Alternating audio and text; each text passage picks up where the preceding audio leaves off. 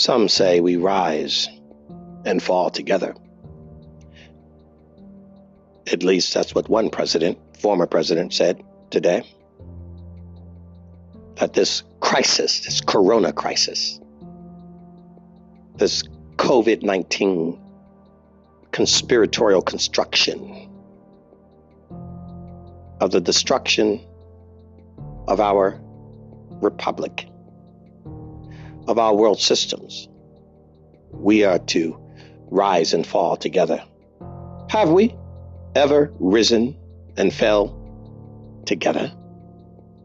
The Civil War, we killed brother and brother and sister and sister. Not a former enemy, not a foreign entity. Brother to brother, like Cain and Abel in the Garden of Eden. The destructive force, because we could not rise together.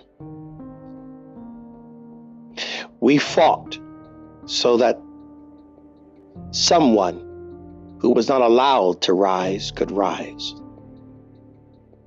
And for all of the tentacles of ideas behind the reasons for the war, the reality is an African race was put in chains, in slavery, under unthinkable conditions, and injustice and inequity, without proper compensation or respect. Forced labor so others could get rich off of a new land agriculturally. We did not rise together. And to this day, in our beloved country that we love, we still suffer the reverberating effects of such a horrific, nefarious evil to this day. We are still reaping from our history of slavery. To this day, with all of our progress, with all of our advances, with all of our seemingly success, the systemic problems that has seared the American conscience haunts us to this day. You see, we reap what we sow. And that is why the book of Proverbs says, Don't open the window. Don't go down that street. Don't look in her window. Don't ever go and invite yourself in her house. Turn away. Just say no. Because once you go down that path, it's an abysmal descent, a precipitous fall into a perpetual effort to climb out, recompense, repent, repay, renew, restore, forgive, forget. And we are a young country, so our psyche is seared with slavery and the civil rights movement, a divided nation. The North, the South, the Midwest, the East, the West, the Pacific Northwest, a divided nation. One wanting to kill their babies in abortion, the others wanting to save their babies. One believing that men with men and women with women is okay, the others believe traditional marriage is the only way. One that believes that the tenets and the principles of the Ten Commandments are great law construct to live by, the others get rid of it. A divided country. One wants to fly the Confederate flag. One wants to fly the red, white, and blue flag. The other wants to fly no flag. And out here, they want to fly the rainbow flag. A divided nation. No, my brothers and sisters, we have never risen and fallen together. We've often left many people in the ashes of our efforts to fall or to rise, leaving them behind this has been survival of the fittest. This has been an experiment in Darwinism and evolution. Who's willing to do what's right? Who's willing to help those that are less? Who's willing not to use power, absolutely, only to become corrupt, absolutely, with that power that they've been entrusted and given. Look in your own families, look in your own communities. Before you look in the White House, look in your house and you'll see it. Look in your life. What did you do when you were given more power, more money, more say? Did you dispense it democratically? Did you feel a responsibility to your neighbor, to the stranger? Did you love your enemy, bless your friend? Did you honor your mother, and your father? Were you a good example to your children? Were you faithful to your wife? Were you faithful to your husband? Did you cook the books so that your employees couldn't see what you were really making? Did you give them a proper bonus? Did you acknowledge those who have helped you build the company? Did you acknowledge your boss who hired you and gave you an opportunity to form ideas so that you steal from him his patents, his ideas, and take it to another company to enrich yourself? These are things you have to consider. These are things you have to think about. What are you? Because you are your leaders, most of you. The very people you're pointing the finger at. You hate the corporations, you hate the oil companies, but you and the green movement do the same thing. You do it in a different way. You say you're tolerant, yet you who claim to be liberal are the most intolerant of anybody who's different than you. You are the most racist than anybody who's not you and yet you complain about the people in Kentucky or the rednecks in Texas. But the white liberal rainbow necks here are the most demonic and hateful I've ever seen in life. There is no room for voice with them. Their safe place is no space for you.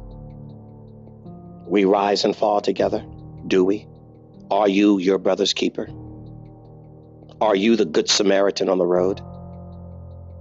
You that live in mansions and store your money in vaults, while your family, your friends, your brother, your sister, your employees suffer. You who are ungrateful for the men that built the companies, that gave you the jobs, that gave you the opportunity, demonize them because they worked a little harder than you, to do a little more than you, to give you the opportunity that you now have. Are you jealous of them because they drive a bigger car? Have a prettier wife? Are you upset that your fathers and your mothers didn't teach you properly, but theirs did? That they cared more about their education and their business than drugs and sex and rock and roll? Or are you jealous of the one that's righteous and holy, who has a faithful husband and a faithful wife, while yours sleep around and cheat because they had a godless home that gave them no values other than the greenback the money, the size of their appendages between their legs or on their chests. Rather, their hair is brunette or blonde, how tall and strong they are. Because they went to the right school, in the right club. Or are you the one who just preached on Sunday but never preached in your house? Expect your children to follow God when you don't. Oh, you preach a good message on Sunday morning. You sing a good song in the choir. You show up in church with a smile and a nice dress, but in the home you are a devil and a demon. God is no more real to you than an ant on the planet Mars. Well, there aren't any on Mars. That's the point. No faith really in God, do you? Expect the children to follow the preacher in the church house? You are their example. They're looking at you. Why should they follow a man they don't know when the man they do know is a hypocrite? You've destroyed yourselves. We rise and fall together. Ask North Korea or South Korea. We rise or fall together, do we? Well, I'm going whether you go or not. With or without you, I'm going. I would rather you go with me. But I'm going because I will rise with God or fall with the devil. I'm choosing to rise with God. What is your choice?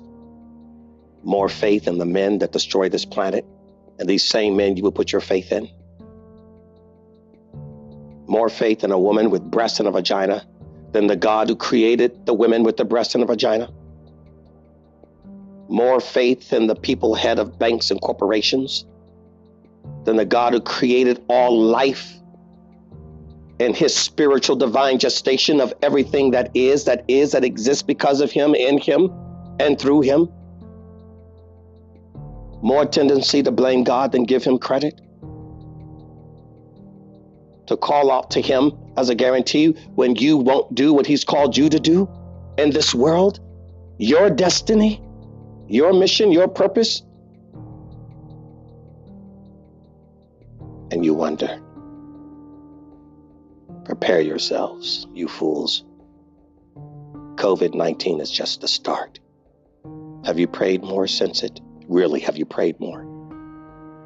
Get off of the online churches. Stop it. They should have trained you how to have church in your home when you can't make it to a building. Get on your knees in your home. Turn off the computer. Get your children around the table. Read, pray, sing. Be the priest in your home. But don't worry. If you haven't learned a lesson yet, the next plague that's about to hit is not quite like a plague. So I'm warning you now. What's coming next will make COVID 19 look like a walk through a Disneyland park. You heard it here first. Get ready. Here it comes.